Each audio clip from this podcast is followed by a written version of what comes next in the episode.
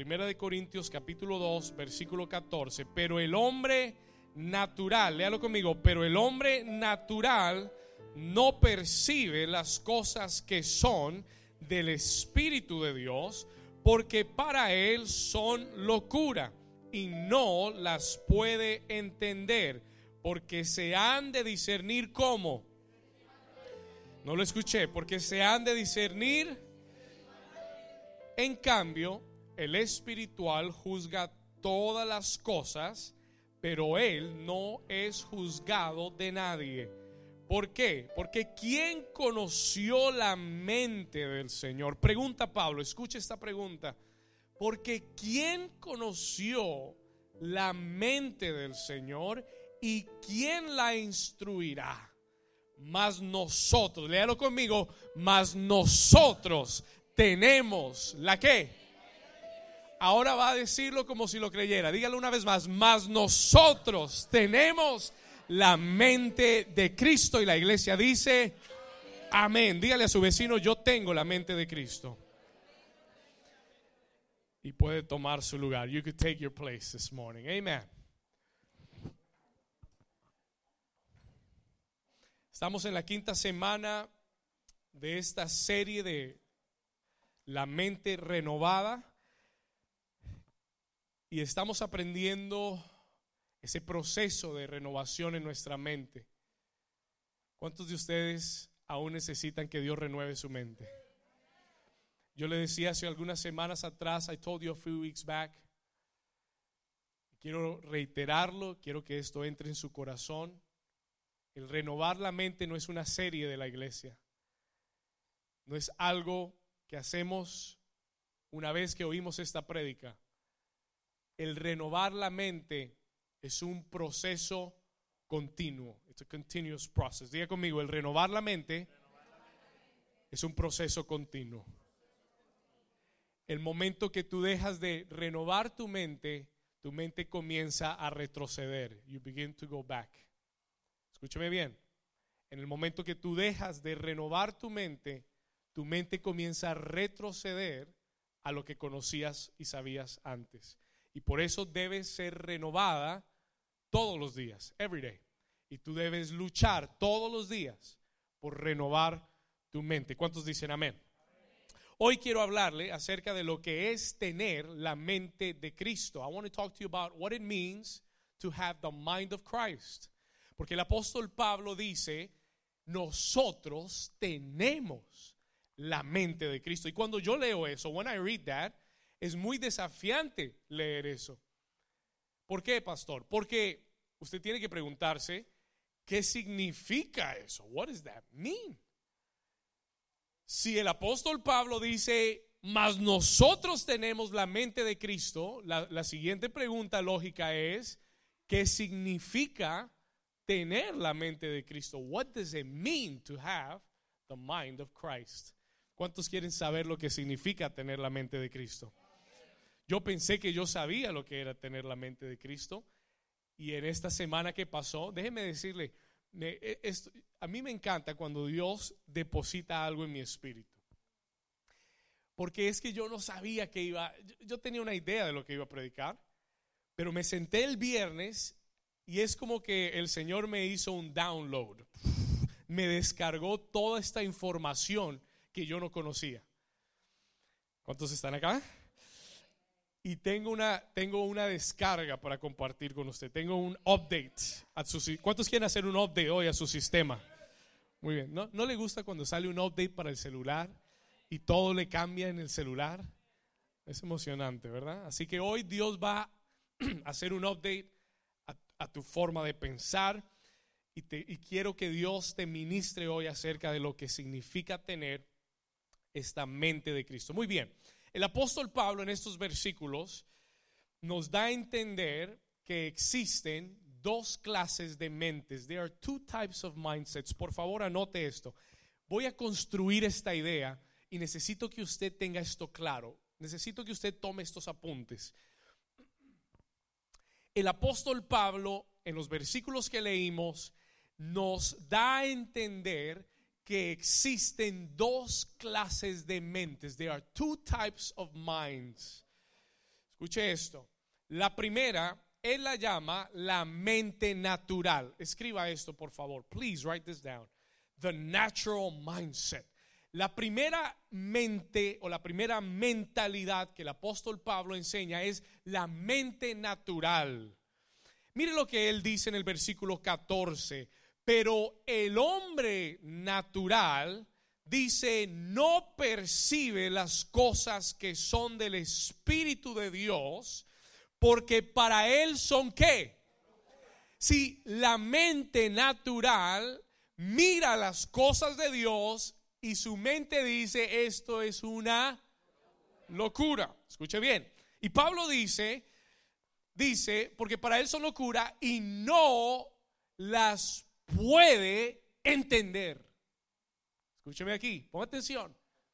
La mente natural no es capaz de entender las cosas espirituales de Dios. Lo voy a desbarajar un poco. Solamente anote esto. La mente natural, dice, no puede percibir las cosas del Espíritu. Para la mente natural, las cosas de Dios son locura y no las puede entender. Y cuando hablamos de la mente natural, when we speak about the natural mind, estamos hablando de la mente con la que todos nacimos, with the mindset that we were all born with. Todos nacimos con una mente natural. Todos nacimos en este mundo con una mente programada, enseñada a razonar y hacer lógica. Eso es lo que la mente natural sabe hacer. It is what the natural mind, es una experta razonando cosas, entendiendo cosas, tratando de ponerle lógica a las cosas. Y hay gente muy inteligente con la mente natural que si usted le habla de cosas espirituales, te miran y piensan que estás loco. ¿Cuántos les ha pasado algún día? Déjeme decirle, yo conozco gente muy inteligente, muy inteligente, graduados de universidades, con grados, posgrados, másters, y tú le hablas de algo espiritual y te miran, ¿er? Se le tuercen los ojos, te miran raro, no te entienden y no te quieren oír. Porque hay dos tipos de mentes. There's two types of mindsets. Todos tenemos una mente natural con la que crecimos, con la que nos criamos, con la que pensamos y razonamos las cosas, pero existe una segunda clase de mente. Escuche esto, y es la mente ¿qué? Espiritual. Write this down, the spiritual mindset. Para la mente natural, las cosas de Dios son locura. ¿Qué qué? ¿Que diezmar? Pero diezmar, quieren tu plata, eso es que quieren tu dinero, vas a perder la plata ahí. Y miran las cosas, que ir a la iglesia los domingos, todos los domingos. Un domingo está bien al mes, ¿verdad? Pero todos los domingos, que te está bien ir a la iglesia, pero no ser un fanático. Diga conmigo, mente natural. ¿Cuántos están acá? ¿Ah? Que caminar en fe, que dar pasos en fe, que llamar las cosas que no son como si fuesen, que declarar que estás sano cuando tienes un reporte. Estás loco. You're crazy. ¿Cuántos aquí han oído eso algún día? ¿Cuántos de sus familias lo, los han cuestionado o les han dicho, ¿por qué haces eso? ¿Por qué? Porque ellos están pensando con una mente natural y tú has comenzado a desarrollar una mente. ¿Cuántos aquí tienen una mente espiritual? Muy bien, la mente espiritual, escriba esto, es, pon atención, la mente espiritual tiene la capacidad de discernir y entender las cosas de Dios. La mente espiritual tiene una capacidad distinta, has a different capacity, y es la capacidad de discernir, to discern las cosas de Dios, las cosas espirituales. Por eso dice el apóstol Pablo, mire lo que él dice en el versículo catorce al final: para la mente, para el hombre natural, las cosas de Dios son locura y no las puede entender, porque se han de discernir como espiritualmente. Entonces solo una mente espiritual puede discernir las cosas de Dios, puede entender las cosas de Dios, aunque para su mente natural sean locura, no tengan sentido, no parezcan las correctas, aunque otra gente piensa que estás loco. Lucas, por ahí andan diciendo que tú y yo andamos locos, pero está bien, porque la sabiduría de Dios sobrepasa la sabiduría de los hombres. ¿Alguien dice amén? Ahora escúcheme bien. Now listen to me carefully. Vamos construyendo esto. Solo una mente espiritual puede entender y discernir las cosas de Dios. Diga conmigo: solo una mente espiritual puede entender y discernir las cosas de Dios. En el versículo dieciséis, el apóstol Pablo dice y hace una pregunta. He makes a question. Y yo quiero que usted mire esta pregunta conmigo. Él dice: porque ¿quién conoció la mente del Señor y quién la instruirá? Muchas veces hemos leído ese versículo como para decir que para nosotros es imposible comprender la mente de Dios. Y es verdad que la mente de Dios está por encima de nuestra mente, pero mire lo que él dice: ¿quién conoció la mente del Señor y quién la instruirá? Más nosotros.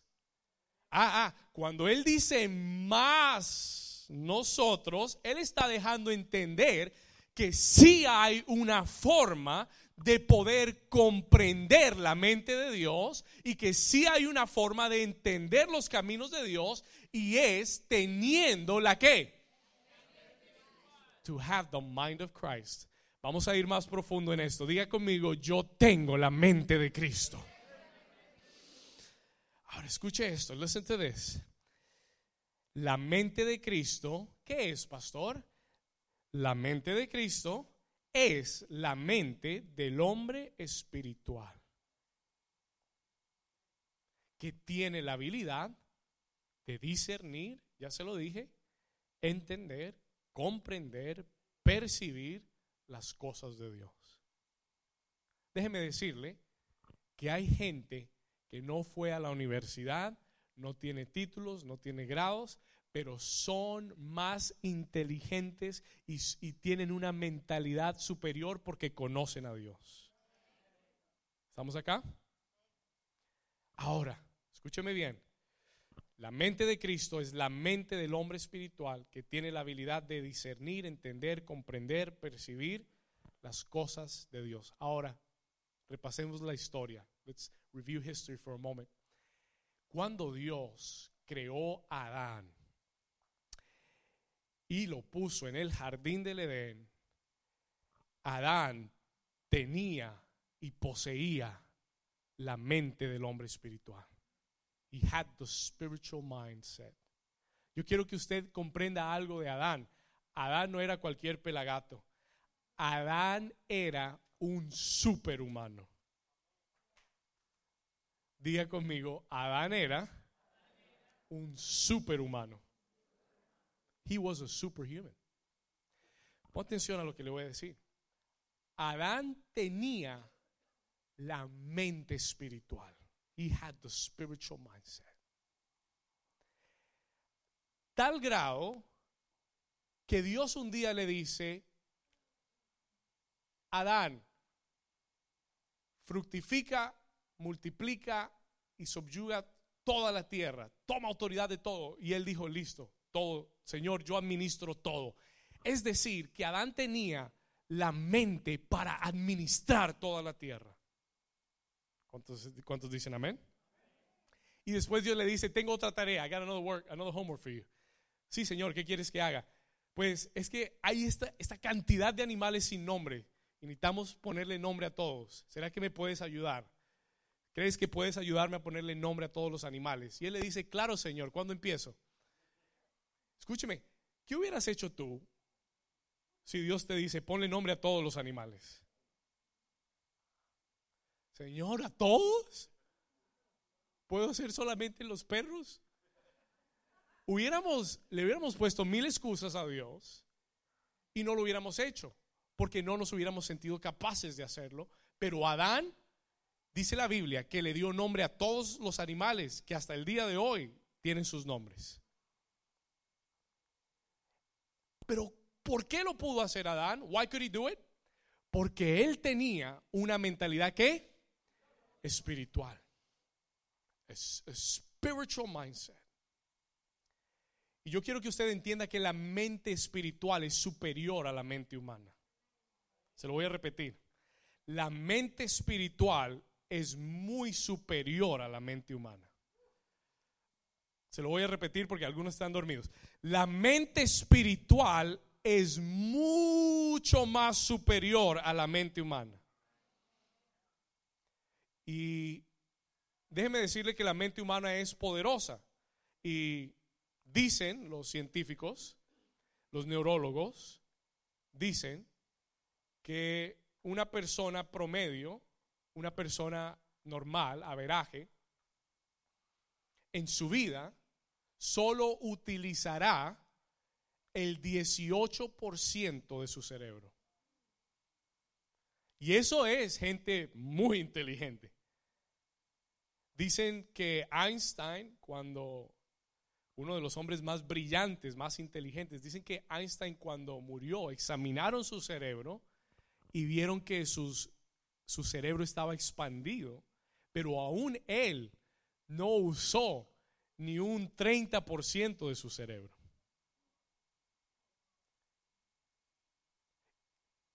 Miren lo que le pasó a Adán. Look at what Adam experienced.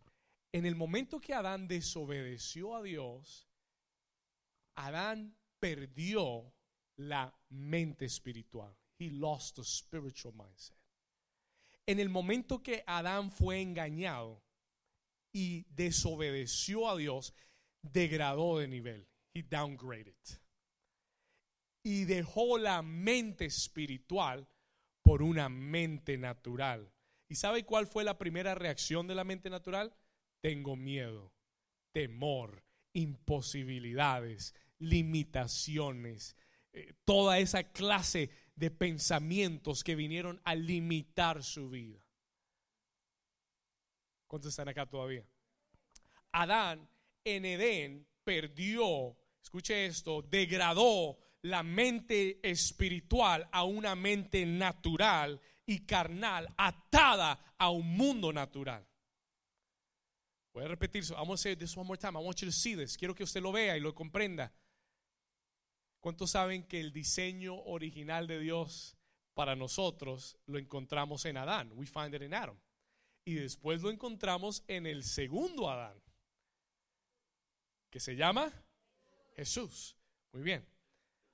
Una vez más, entonces, cuando Adán desobedeció, perdió la mente espiritual, redujo su capacidad. His capacity was diminished. Degradada a una mente solo natural, solo racional, solo lógica, atada al mundo natural, al temor, a las imposibilidades, a las limitaciones y al pecado. La buena noticia es que Dios envió a un segundo Adán. He sent the second Adam. Y ese segundo Adán vino con una mente espiritual. He came with a spiritual mindset. Y vino a demostrarnos lo que es una mente espiritual. Y déjeme decirle, no hay un humano que haya caminado la tierra más brillante, más inteligente que Jesucristo.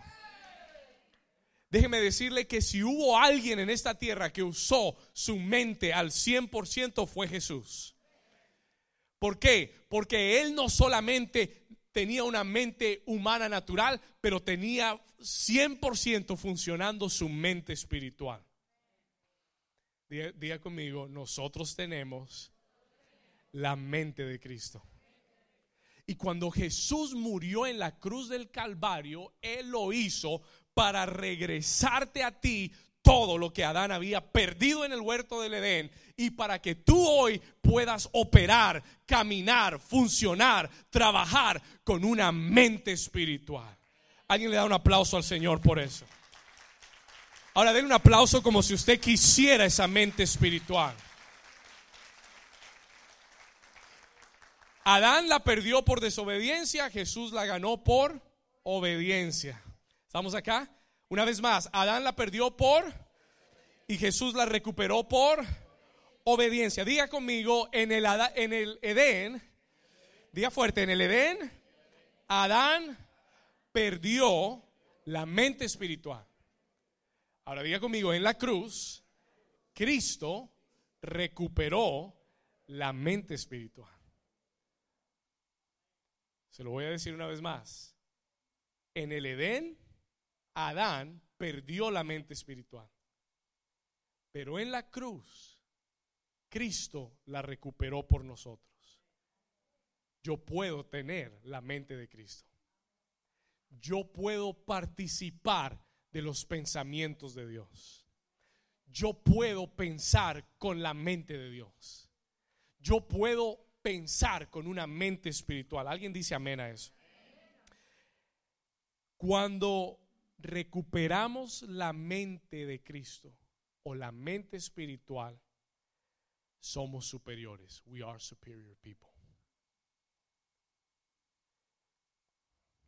Cuando recuperamos la mente espiritual, somos superiores. We are superior. Y puede que tú no hayas, como le dije hace un momento, tenido grados y graduado y universidad y todo, pero no quiere decir que tienes limitaciones. It doesn't mean you have limitations. Porque el que tiene una mente espiritual no tiene limitaciones. La próxima, no la próxima semana porque vamos a estar en, en concierto, pero en un par de semanas más le voy a hablar de las características de la mente de Cristo. The qualities of the mind of Christ. Una de las características más importantes es que la mente de Cristo no tiene imposibilidades. ¿Estamos acá? Hmm. La, diga conmigo, la mente de Cristo no tiene imposibilidades. Pon atención.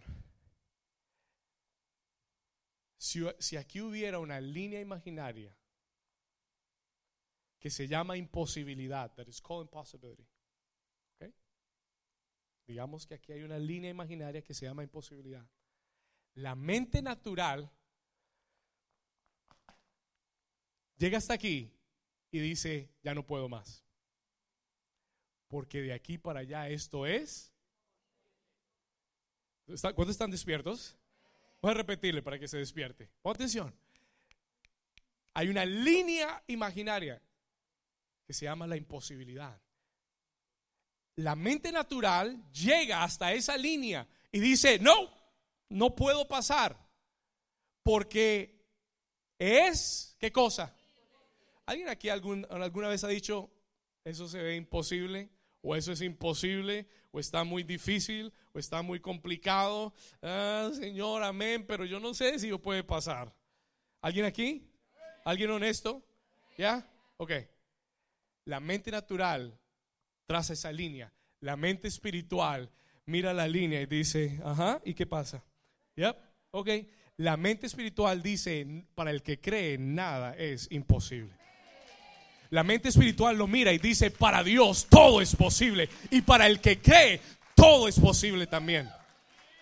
Y por eso Jesús no le importó caminar en el agua. Y por eso Jesús no le importó tomar dos panes y tres peces y alimentar a cinco mil personas, porque no existe nada. Lo único imposible es lo que tu mente natural dice que es imposible. Pero cuando tú tienes una mente espiritual, puede que no haya dinero en tu bolsillo, pero el negocio es posible. Solo cinco me entendieron. Puede que no haya nada de dinero en, en tu bolsillo, pero tú no dependes de eso, porque tú sabes que hay un Dios de lo imposible que puede enviar a un millonario a tu casa y enviarte un cheque, que puede hacer que, que los recursos aparezcan de cualquier lugar. ¿Alguien está aquí? Que cuando el juez ha dado una orden y tú dices, se ve imposible, pero yo sé, mi mente espiritual sabe que no hay nada imposible para Dios. Y tú cruzas la línea y le crees a Dios y ves lo imposible hecho posible. Alguien le da un aplauso fuerte a Jesús. Diga conmigo, la mente espiritual me hace superior. El hombre que es muy inteligente tiene muchas limitaciones. el hombre que tiene grados y tiene títulos, nada, nada malo con eso, estudie, vaya a la universidad, prepárese.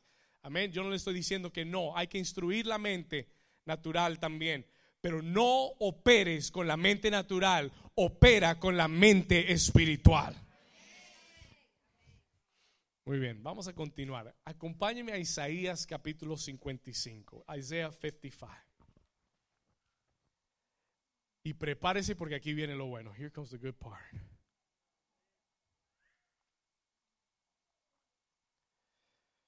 Isaías capítulo cincuenta y cinco. Y yo he leído este texto cientos de veces.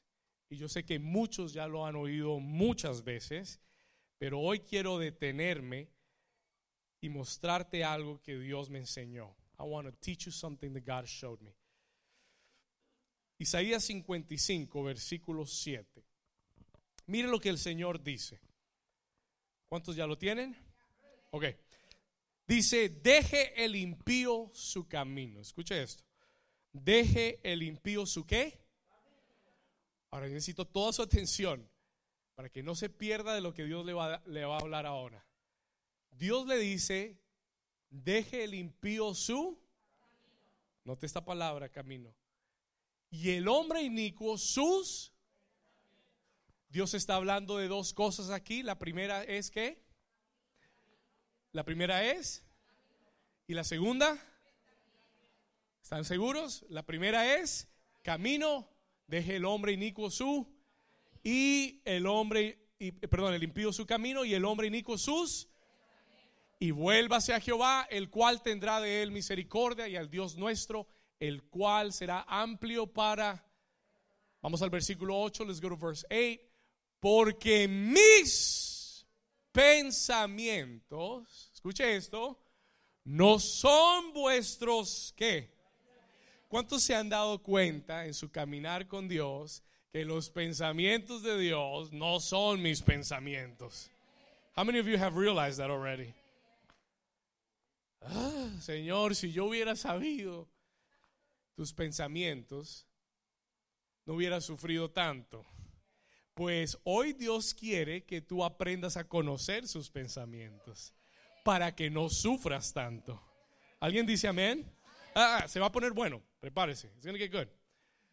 Porque mis, Dios dice, mis pensamientos no son tus pensamientos. Entonces Dios comienza diciéndonos, yo estoy acá, tú andas por aquí. No estamos en el mismo lugar. O no estamos en el mismo plano de pensamientos. Atención. Ni vuestros ¿qué?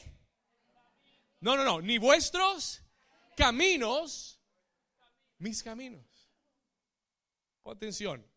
Al principio habló de pensamientos y caminos. Y aquí vuelve a decir que habla, habla de dos cosas. Primero de qué? Pensamientos y después de. Ok. Y dice, ni vuestros caminos, mis caminos, dijo Jehová, versículo nueve, verse nueve. Ahora Él los compara, he's going to compare them. Listen to this. Como son más que, más altos los cielos que la tierra, así son mis que, caminos son que, más altos que vuestros caminos y mis pensamientos más que vuestros. Ok, vamos, a, vamos, vamos de lo sencillo a lo complejo. Lo sencillo, the simple thing. Dios quiere que entiendas que sus pensamientos son mucho más altos que los tuyos, que sus caminos van por encima de los tuyos. Y Él no te dice eso para intimidarte, ni te dice eso para que tú te sientas como que, ay Señor, yo nunca voy a alcanzar tus pensamientos. Porque es lo que acabamos de leer en Corintios dos, Pablo dice, mas nosotros tenemos ¿qué? La mente de Cristo. Ahora, Dios no te está diciendo esto para que tú te sientas lejos. Dios te está diciendo esto para que tú entiendas que Él quiere acercarte a sus pensamientos. Vamos, dígale a su vecino, dígale, vecino, Dios quiere acercarte a sus pensamientos.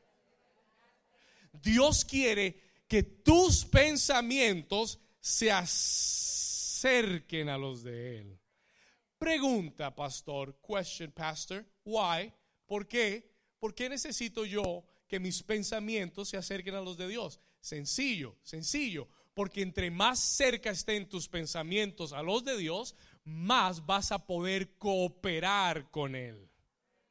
Ah, ahora sí, ahora sí. No sé si me está entendiendo, se lo voy a repetir, escúcheme bien. Entre más cerca estén tus pensamientos a los pensamientos de Dios, menos vas a luchar, menos vas a sufrir, menos vas a resistir. Ah, yo no quiero, yo no quiero. Y Dios te está mostrando sus pensamientos. Y si tú llegas a estar en el mismo plano, en vez de resistir y de contender, vas a cooperar y caminar en sus pensamientos. ¿Alguien está aquí? ¿Alguien quiere caminar con los pensamientos de Dios? ¿Cuántos dicen amén? Vamos, mire, su, toque a su vecino y dile: vecino, hay que caminar en los pensamientos de Dios. Dígale: yo quiero los pensamientos de Dios. Hay muchas personas, hay muchos creyentes en la iglesia contendiendo con los caminos y los pensamientos de Dios. No porque no quieren a Dios, no porque no quieren seguir, no, no, no, no, quieren, pero es que sus pensamientos no están alineados con los de Dios. ¿Y qué sucedería? What would happen? Escúcheme que, ¿qué sucedería si mi mente y mis pensamientos comprenden los pensamientos de Dios? ¿Qué sucedería si yo entendiera en mi vida hoy lo que Dios está planeando hacer? What would happen? ¿Y cómo cambiaría eso mi caminar y mi relación con Dios? ¿Alguien está aquí todavía? Y yo comencé a mirar esto. I begin to look at this. Y no, y no lo vi como que Dios me está diciendo: yo estoy acá arriba y tú estás allá abajo y, y nunca me vas a alcanzar. No, no, yo lo miré como que Dios me está diciendo: estamos distantes, pero yo quiero acercarme y quiero que tú te acerques a mis pensamientos. Ahora diga conmigo: caminos y pensamientos. Oh, ahora viene lo bueno. Now comes the good part. Ahora le quiero hablar de caminos. I want to talk to you about ways. Porque es que yo siempre leí este texto y siempre me enfoqué en los pensamientos. I always focus on the thoughts. Claro, mis pensamientos no son tus pensamientos, porque están más altos mis pensamientos que tus pensamientos. Y, y lo he predicado. Pero nunca le puse atención a la palabra caminos. Y nunca entendí por qué Dios en estos versículos, en los últimos tres versículos que leímos, vamos al siete una vez más. siete. Deje el impío su... Vamos, ayude. Deje el impío su y el hombre inicuo sus. Versículo ocho, verse ocho, verse ocho. Porque mis, mis qué? Y no son vuestros pensamientos ni vuestros mis. Versículo nueve. Porque son más altos los cielos que la tierra, así son mis. Más altos que vuestros y mis. Más que vuestros. Diga conmigo: caminos y pensamientos. Entiendo los pensamientos. Ahora, ¿qué son los caminos? What are the ways? ¿Cuántos quieren aprender? Anote este versículo, por favor, y acompáñenme aquí. Vamos a ir al Salmo ciento tres, Psalm ciento tres. Porque Dios no solo quiere que conozca sus pensamientos, Dios quiere que conozca sus caminos. Oh, oh, se va a poner bueno. Vamos al Salmo ciento tres, versículo siete. Mire lo que dice el salmista en el Salmo ciento tres. Look at what the psalmist says. Ponle atención. Pay attention to this. Mire lo que dice. ¿Sus qué? No, no. ¿Qué dice? ¿Sus qué? Escuche. ¿Sus qué? Ok. Sus caminos notificó a Moisés. No, no lea tan rápido, digiera. Gente que come muy rápido. ¿Cuántos les gusta mascar la comida? ¿Cuántos tragan de una? Uy, está bien. No, no juzgamos aquí, gloria a Dios. Sus caminos notificó a Moisés y a los hijos de Israel sus obras. ¿Qué significa eso? What does that mean, pastor? ¿Qué diferencia hay entre las dos? What is the difference between the two? A Moisés notificó, o a Moisés le enseñó, o a Moisés le reveló sus qué, y a Israel sus obras. Escúcheme lo que le voy a decir ahora. Israel solo conoció las obras de Dios. Atención. Israel solo vio el maná que descendía todos los días. Israel solo vio la agua que salía de la peña. Israel vio cómo sus ropas crecían y, se, y no se envejecían en el desierto. Milagros. Vieron cómo sus calzados crecieron en sus pies. Y con todas las obras que vieron, seguían dudando.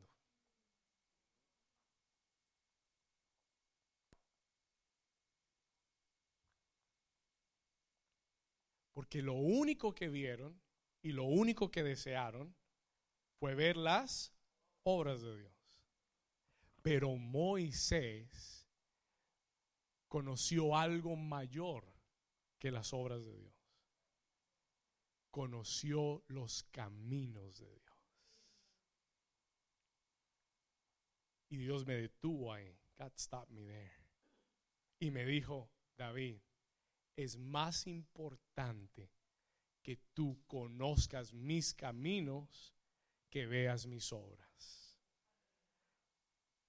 Y el problema es que la mayoría de nosotros solo queremos ver las obras de Dios. La mayoría de nosotros lo que queremos es que Dios nos haga el milagrito. Yo solo quiero, Señor, que tú cambies a mi hijo. Y estás orando por tu hijo y eso está bien. Y Dios quiere cambiar a tu hijo. ¿Cuántos dicen amén? ¿Ah? Pero lo que Dios no quiere es que tú simplemente esperes ver sus obras. Él tiene un plano más alto. He has a higher plane. Él quiere que conozca sus caminos. Y yo le dije, Señor, ¿y qué significa conocer tus caminos? What does it mean to know your ways? Y el Señor me dijo, sencillo, que tú aprendas como yo trabajo. Learn how I do things. Aprende cómo funciono yo. No, no dependa solamente de, de, de, de, de querer ver lo que yo puedo hacer en tu vida. Desea y anhela conocer cuáles son los caminos que yo transito. Porque si tú aprendes a conocer los caminos donde yo camino, me vas a poder encontrar más fácil. Si tú aprendes a conocer el camino, vas a saber llegar cuando quieras. No, no, no, usted no está entendiendo nada. Listen. Cuando alguien te lleva a un lado que nunca has ido y es un buen lugar, si tú no conoces el camino, no puedes volver a llegar. Pero una vez conoces el camino, ay, Gaby, ¿dónde es que quedaba ese restaurante bueno que me llevaste esa vez? Es que no me acuerdo, no sé cómo llegar. I don't know how to get there. Me acuerdo que era buena la comida. Me acuerdo que, uff, delicioso, pero no sé llegar. I don't know how to get there. Y entonces vivo dependiendo de las obras. Entonces mañana necesito ver otra obra. Y pasado mañana necesito ver otra obra. Y por eso Israel solo conoció las obras y por eso después de cada obra seguían dudando. Porque no conocieron el camino de Dios. no conocieron la forma de operar de Dios.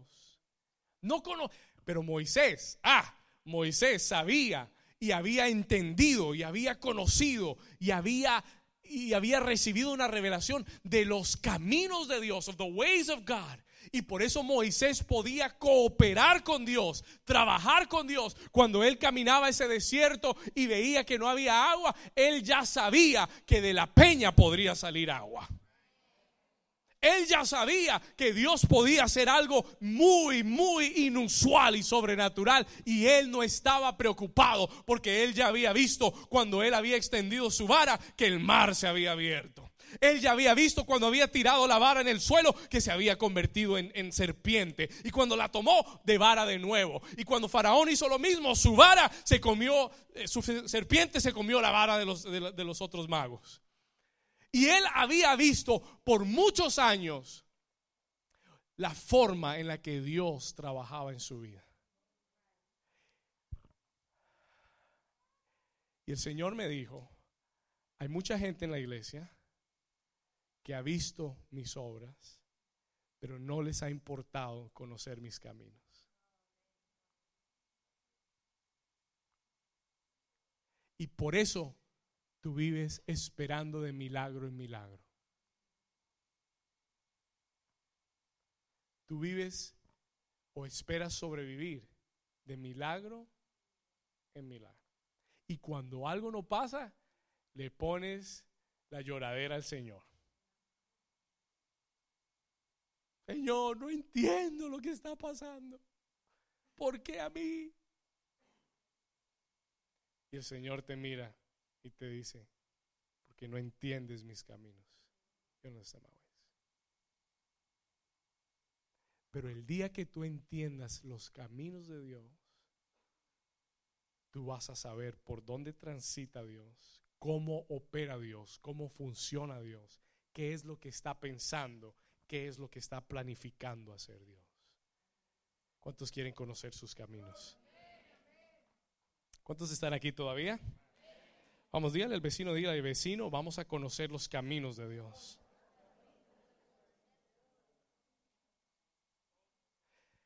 La mente carnal solo quiere ver las obras.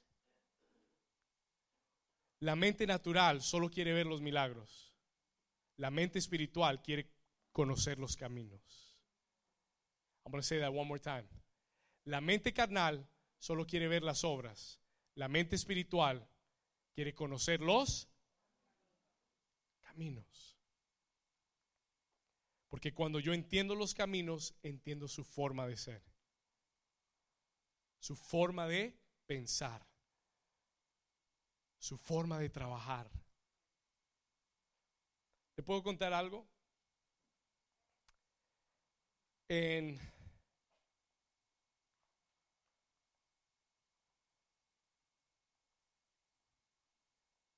llevo caminando con Dios desde que tenía unos catorce años. Tengo treinta y cinco años.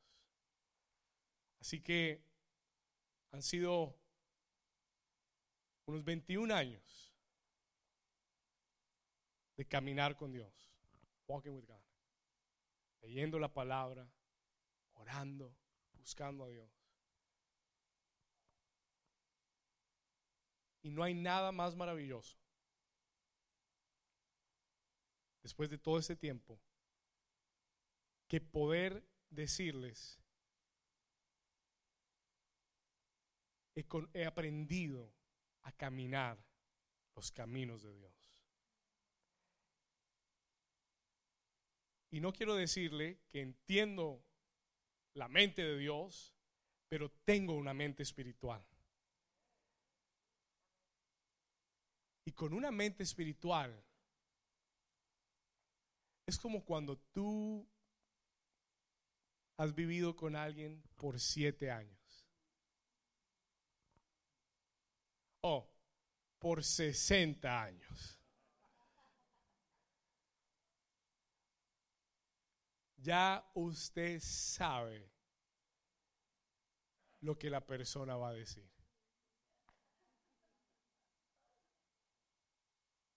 ya usted sabe cómo la persona piensa, ya usted sabe cómo la persona reacciona, y por eso los dos se hacen uno. Y lo mismo sucede con Dios. Pero cuando yo camino con Él, deseando conocerlo a Él y cómo es que Él piensa. Y yo lo voy a desafiar a usted. I'm going to challenge you. Que en vez de buscar las obras de Dios y de desear las obras de Dios, que usted desee en su corazón saber y decirle: Señor, enséñame lo que estás pensando. Oh, please teach me what you're thinking. Yo quiero saber cómo tú obras. Yo quiero saber cómo es que tú piensas.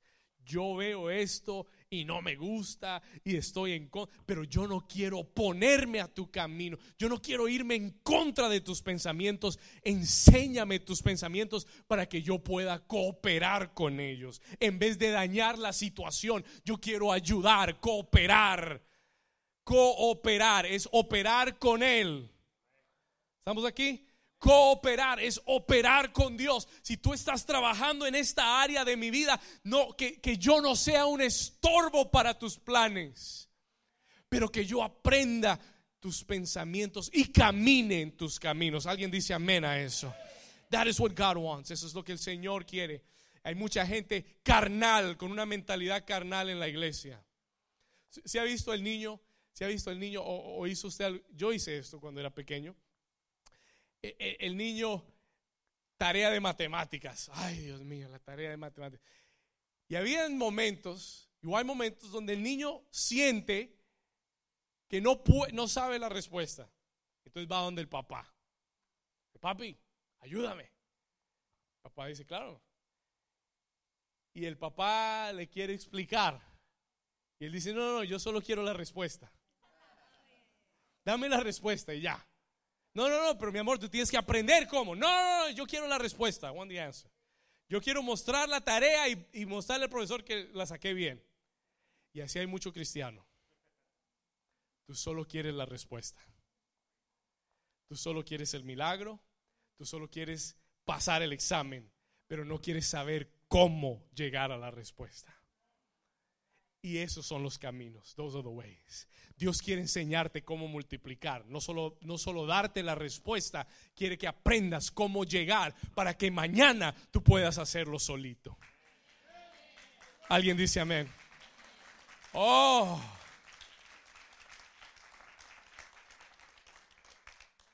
Esto es lo que nos ha faltado aprender. Y no puedo enfatizar lo importante que es esto. Porque todo lo que Dios hace en tu vida es para que tú lo conozcas a Él. Escúcheme bien. Todo lo que Dios hace en tu vida es para que tú lo conozcas mejor a Él.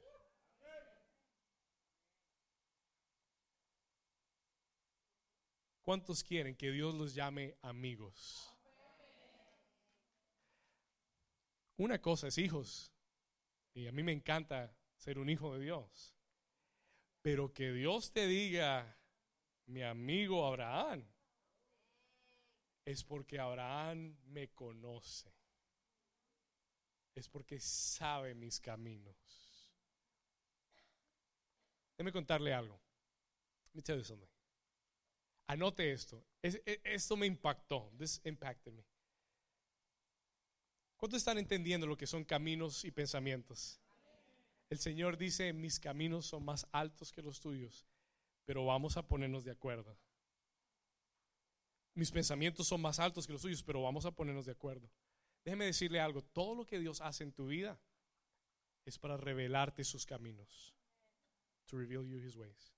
Pero si tú solamente estás buscando las obras, ves, ves el resultado y te vas corriendo y no aprendes cómo funciona. Escriba esto, por favor. Write this down. Let me tell you this. Déjeme le doy esto.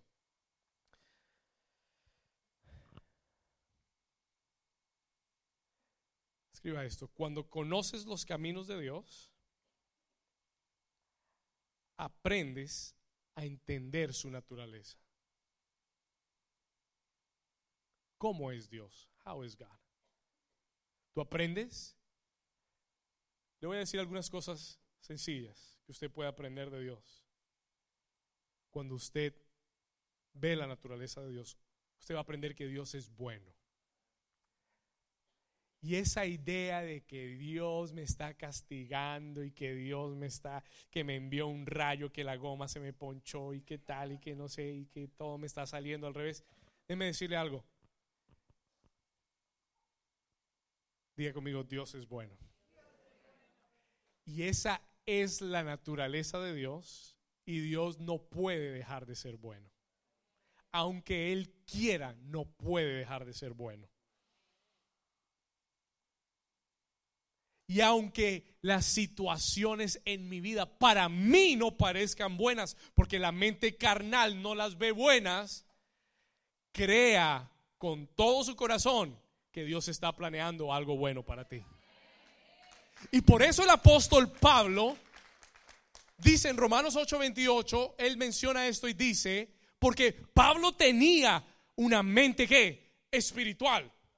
Pablo tenía una mente ¿qué? Por eso Pablo puede decir en Romanos ocho veintiocho, a los que aman a Dios, a los que, ¿lo tienes acá? A los que aman a Dios, sabemos que a los que aman a Dios, diga conmigo, todas las cosas, ¿qué hacen? Les ayudan a bien, esto es, a los que conforme a su propósito son. Ya, esto es la mente espiritual. Esto es lo que alguien que conoce a Dios sabe.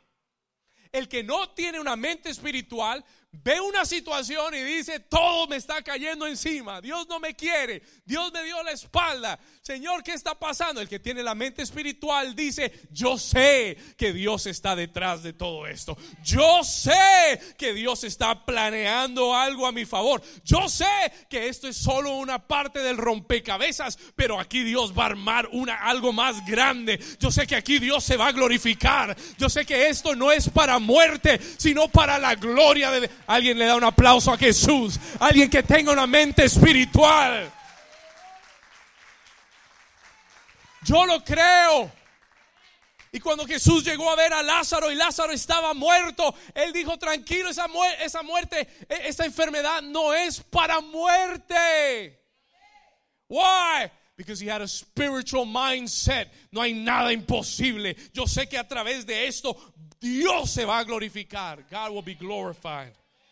Y entonces tú comienzas a mirar todas las situaciones en tu vida y en vez de darle tanto crédito al diablo, comienzas a darle crédito a Dios. Y comienzas a decir: Dios está detrás de esto, Dios está haciendo algo bueno. Yo no lo veo todavía, pero yo sé que es como una semilla plantada debajo de la tierra. Hay raíces saliendo y pronto voy a ver esto salir, resucitar, dar fruto. I know it's going to happen.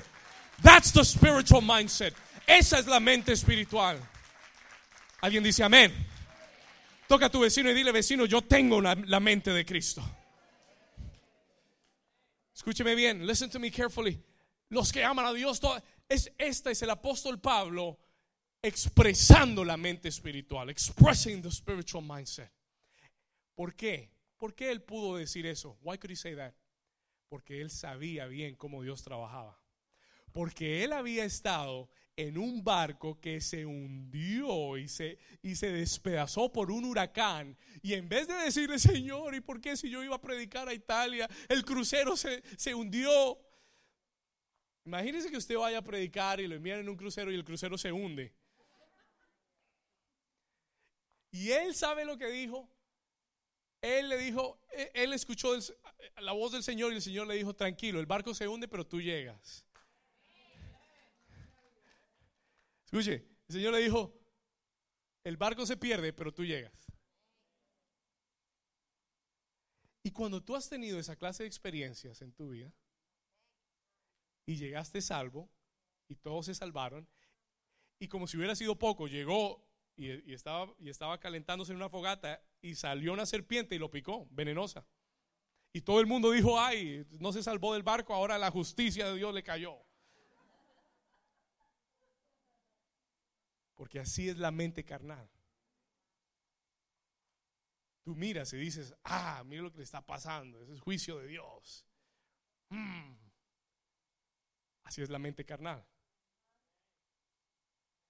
Pero la mente espiritual, ¿qué hace? Te reprendo en el nombre de Jesús. El Señor no me salvó de ese barco para morir por una serpiente. Yo voy a llegar a Roma, porque Dios no ha terminado conmigo. Alguien dice amén. Alguien dice amén. Vamos, sacuda a la serpiente.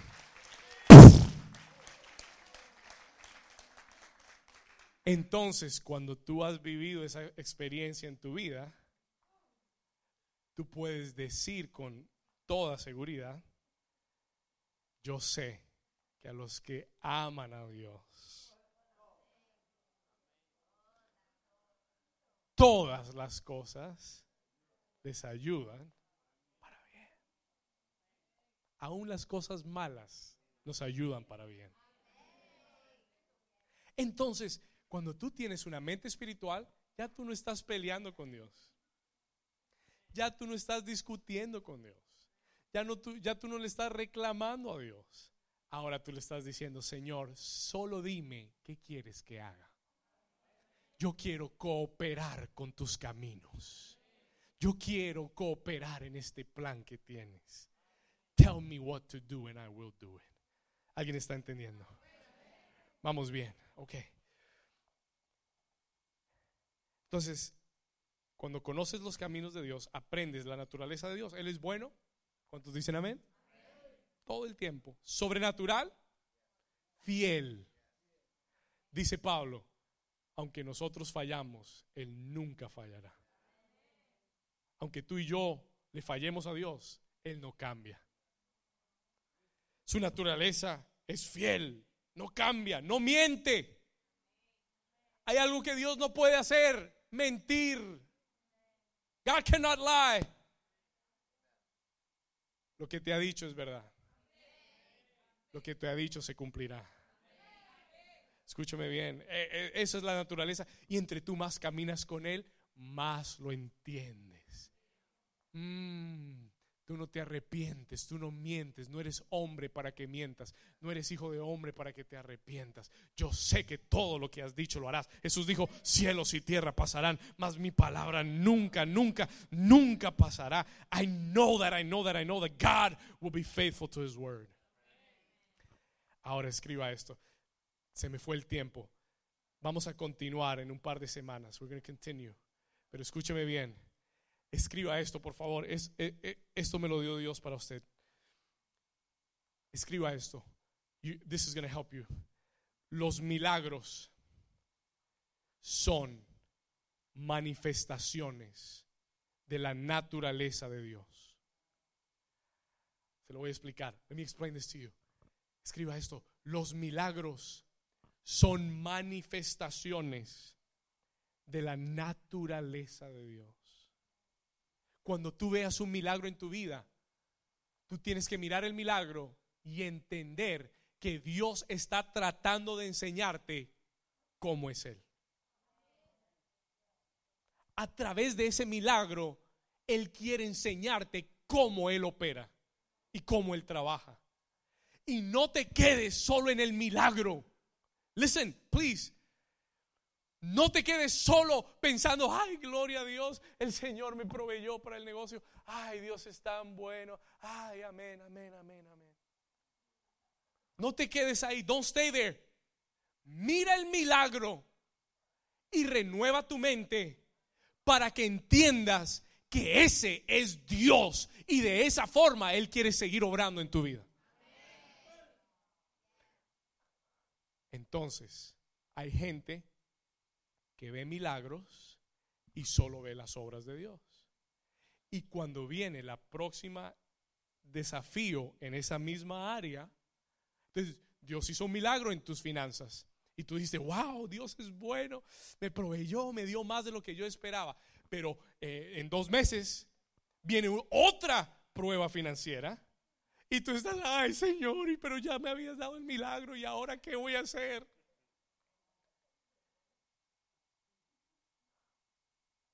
no aprendiste nada.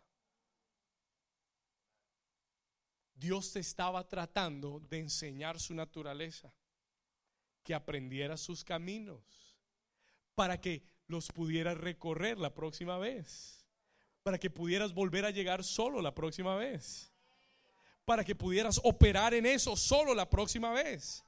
Pero tú solo te enfocaste en la obra y por eso sigues dudando, y por eso viene otra prueba financiera y no, y no crees que Dios lo va a hacer. No tienes la fe y tienes que volver a pedir otro milagro, cuando Dios quería que conocieras sus caminos, que entendieras su naturaleza y que volvieras a caminar por ese camino y volver a ver la respuesta de Dios en tu vida.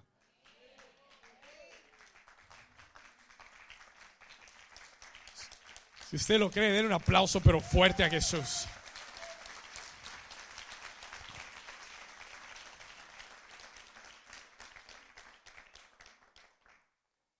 Si lo ves, un, si ves un milagro en tu familia, si ves un milagro en tu salud, si ves un milagro financiero, tú tienes que mirarlo y decir: Señor, renueva mi mente, porque esto que funcionó hoy vuelve a funcionar.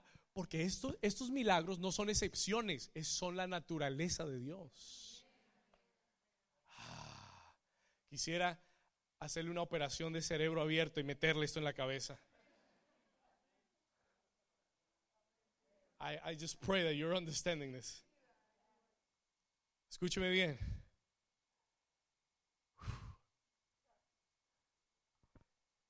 ¿Ves a Dios hacer un milagro en tu vida?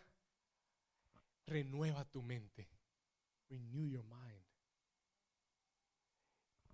Y dile a tu mente: mente, esta es la realidad que voy a vivir ahora. Yo voy a vivir una vida sobrenatural.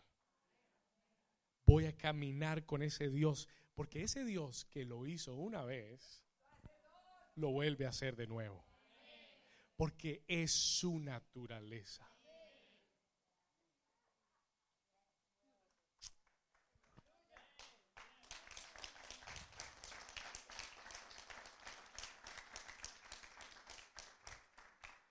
Quiero terminar y no puedo. Le voy a dar un ejemplo bíblico y termino. I'm going to give you a biblical example and I'll finish. ¿Cuántos recuerdan que un día Jesús tomó a sus discípulos y, mult- y multiplicó los panes y los peces, cinco panes, tres peces, y alimentó a más de cinco mil personas?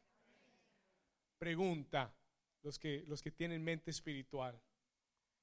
Le acabo de decir que cada milagro es porque Dios quiere que tú conozcas su qué.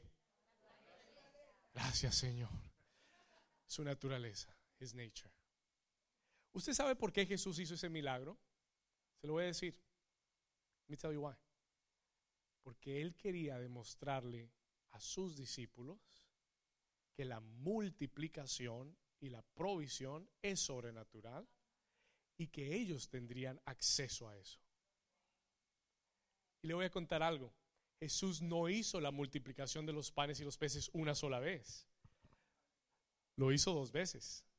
Una vez alimentó a cinco mil y otra vez a cuatro mil. Pero póngale atención a este texto, por favor. Juan capítulo seis. Y aquí voy a terminar. I'm going to finish here. Y lo dejo para que vaya a casa, recupere la hora de sueño, almuerce y piense en renovar su mente. Ok, Juan capítulo seis, versículo cinco. Ponle atención a esto y vamos a terminar acá. Cuando alzó Jesús los ojos y vio que había venido a él gran multitud, dijo: ¿a quién? Él llama a uno de sus discípulos, llama a Felipe y le dice: Felipe, ¿a dónde iremos a comprar? ¿Será que Don Pan está abierto? ¿A dónde compraremos tanto pan para toda esta gente? En otros, en otras partes de la escritura, en otros evangelios, Jesús le dice a sus discípulos: denle ustedes de comer. Cinco mil personas. Él le pregunta aquí a Felipe, le dice: Felipe, ¿de dónde sacaremos tanto pan?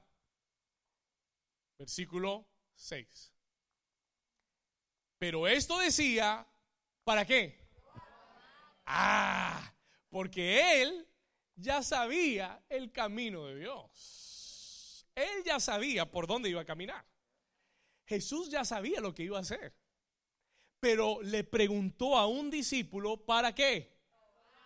Ah, yo quiero ver si tú aprendiste de mi naturaleza.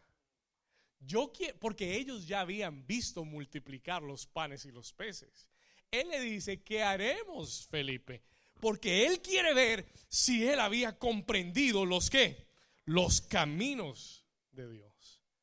Felipe le responde, versículo siete, doscientos, tengo cien dolaritos, doscientos denarios de pan no bastarían para que cada uno de ellos tomase un poco. Pregunta, ¿con qué mente estaba pensando Felipe? Ah, Felipe es la mente carnal. He is the carnal mindset. Señor, pues yo tengo aquí en los ahorros, tengo ciento cincuenta dólares, pero si dividimos cinco mil personas, dividido, porque si cada uno nos sale en diez dólares para alimentarlo y lo dividimos, entonces Señor, no, no alcanza. Él miró su, su cuenta de banco, él chequeó los precios por internet, cuánto estaba la comida, el lugar más barato, trató de hacerlo todos los cálculos, porque esa es la mente humana, esa es la, esa es, esa es la lógica humana. Y hay muchos Felipes en la iglesia con la calculadora en la mano. No da. Escúcheme, y no hay nada malo con hacer cuentas, no me malinterprete, don't, don't, don't get me wrong. No me malinterprete, hay que hacer cuentas, hay que ser un buen administrador, pero tú tienes que mirar las situaciones con una mentalidad. ¿Con una mentalidad qué? Felipe pensó esto con la mente carnal. Jesús lo estaba probando. Jesus was testing him. ¿Aprendiste mis caminos? ¿Conoces mis pensamientos? ¿O todavía estás pensando como, como un hombre carnal? Y él le dice, Señor, no tenemos plata. Ok, versículo ocho. Pero uno de sus discípulos, Andrés, hermano de Simón Pedro, le dice al Señor, versículo nueve, aquí está un muchacho, Señor, y tiene cinco panes de cebada y dos pececillos más. ¿Qué es esto para tantos? Pero Andrés ya estaba mostrando síntomas de una ¿qué? ¿De una qué? Él ya había visto a Jesús hacer este milagro antes y le dice, Señor, encontré a un muchacho que tiene cinco panes, dos peces, pero bueno, tú me dirás, tú me dices, no sé qué hacer.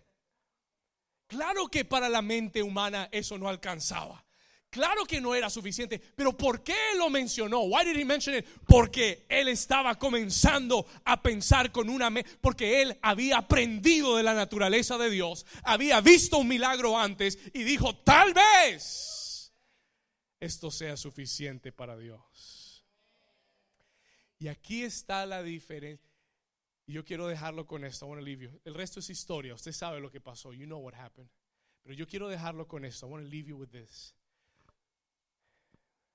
Cada milagro que Dios haga en tu vida, every miracle that God does in your life, cada vez que tú veas a Dios obrar en tu vida, entiende que Dios está tratando de revelarte su naturaleza, para que la próxima vez que eso se presente, tú no estés rogando por sus obras, sino que tú comiences a cooperar. Señor, te traje cinco panes y dos peces. Eso se llama cooperar. Señor, yo sé que esto no es mucho, pero yo sé que tú puedes hacer mucho con poco. ¿Alguien está despierto? Señor, yo sé que esto es poco, pero yo sé que tú puedes hacer mucho con nada. Yo quiero conocer tus caminos. I want to know your ways. Cuando tú conoces los caminos de Dios, tú sabes que Él lo hará. You know He will do it. Y tú le dices, Señor, ayúdame a cooperar contigo. Póngase de pie conmigo por un momento. Just stand to your feet. Levante sus manos en esta mañana. Lift up your hands. Levanta tus manos en la presencia del Señor.